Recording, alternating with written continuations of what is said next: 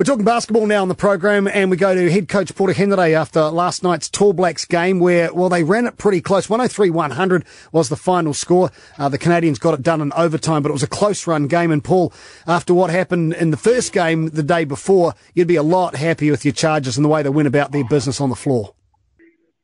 Yeah, g'day, Das. Um, obviously, yeah, had a a much better um, improvement from game game one, especially at the defensive end. Um, I thought we started the game really well and and set the tone. And um, and obviously, whilst disappointed with the with the result, uh, the way that we played and, and the way that we improved from game one to game two was really pleasing. Yeah, there was also an improvement in attitude halfway through that game where I don't think you lost your rag. You just explained to the guys it's about who you represent, who you stand for, what you do. Let's have some more intensity. And I think we saw a bit of a pickup in the second half, even though it was in vain of the night before as well. So it was a continuation of that, I expect.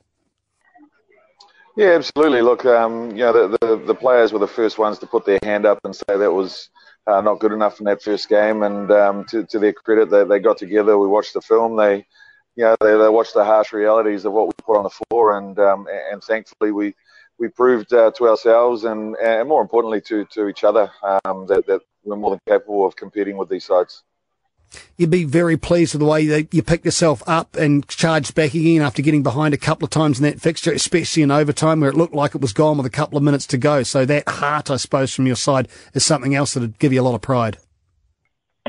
Yeah, absolutely. And all those experiences, um, you know, we, tuck away in the back pocket and um, and, and, hopefully learn from from, from those uh, and, and our next preparation games, but also with our eye on the prize, which is Brazil on September 1st. That's what we're preparing for. That's what we're focused on, and um, all of these lessons we we take along the way uh, are, are, going to be important for us to, to use come World Cup time.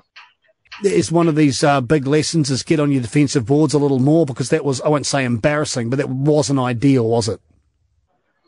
Yeah, look, they they got some uh, some long athletic and, and physical bodies that uh, um, you know we had to we, we got to do a better job, and you know there were certain lineups that we had out there that uh, we're a little bit undersized, and um, you know, for, for, us, we've got to do it by committee, and you know, it was uh, it's usually a strength of ours. Um, but you know, when you when you're missing guys like Mika Vukona and Reuben Te Rangi and that little bit of interior toughness and grit, um, you, you, you need to go about it and do it uh, together and collectively. So yeah, again, that's one of those lessons that we'll try and take forward.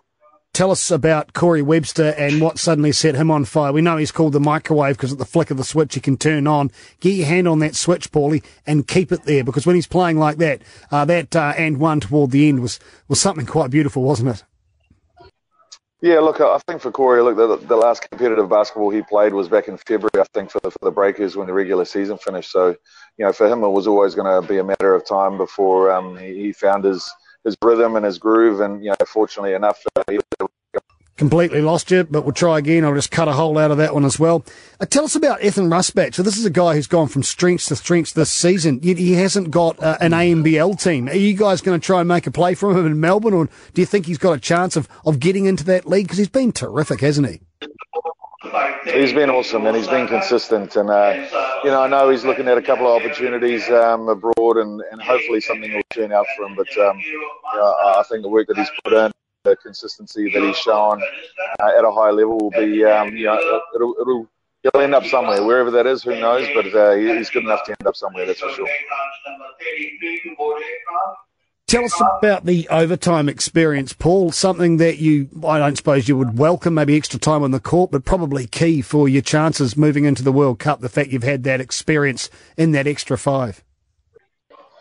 Yeah, I think um, maybe not so much. You know, going into the overtime, you know, we had the one defensive uh, position where we got to stop. Finn Delany made an outstanding play to, um, you know, to, to to stop Canada from scoring and you know, it wasn't for, for Rob Lowe hitting a whip patch, uh, you know, we potentially would have had a, a chance to, to go down the other end and and uh, and have a winner. But uh, you know, that's that's life. That happens. And I guess the, the pleasing thing was, you know, looking at the, the, tape this morning. I think with 40 odd seconds to go, we were still down nine, and we found a way to to pick it back to about one point at one stage. So, you know, to, to that was in that situation and know that we can get out of a hole was, um, you know, really really pleasing you've got to be cursing your free throwing as well. What was it, four consecutives down the stretch when you could have actually got yourself into a handy position, but the ball just wouldn't sink. Do you stress over that too much, or is that not is what it is, as they say?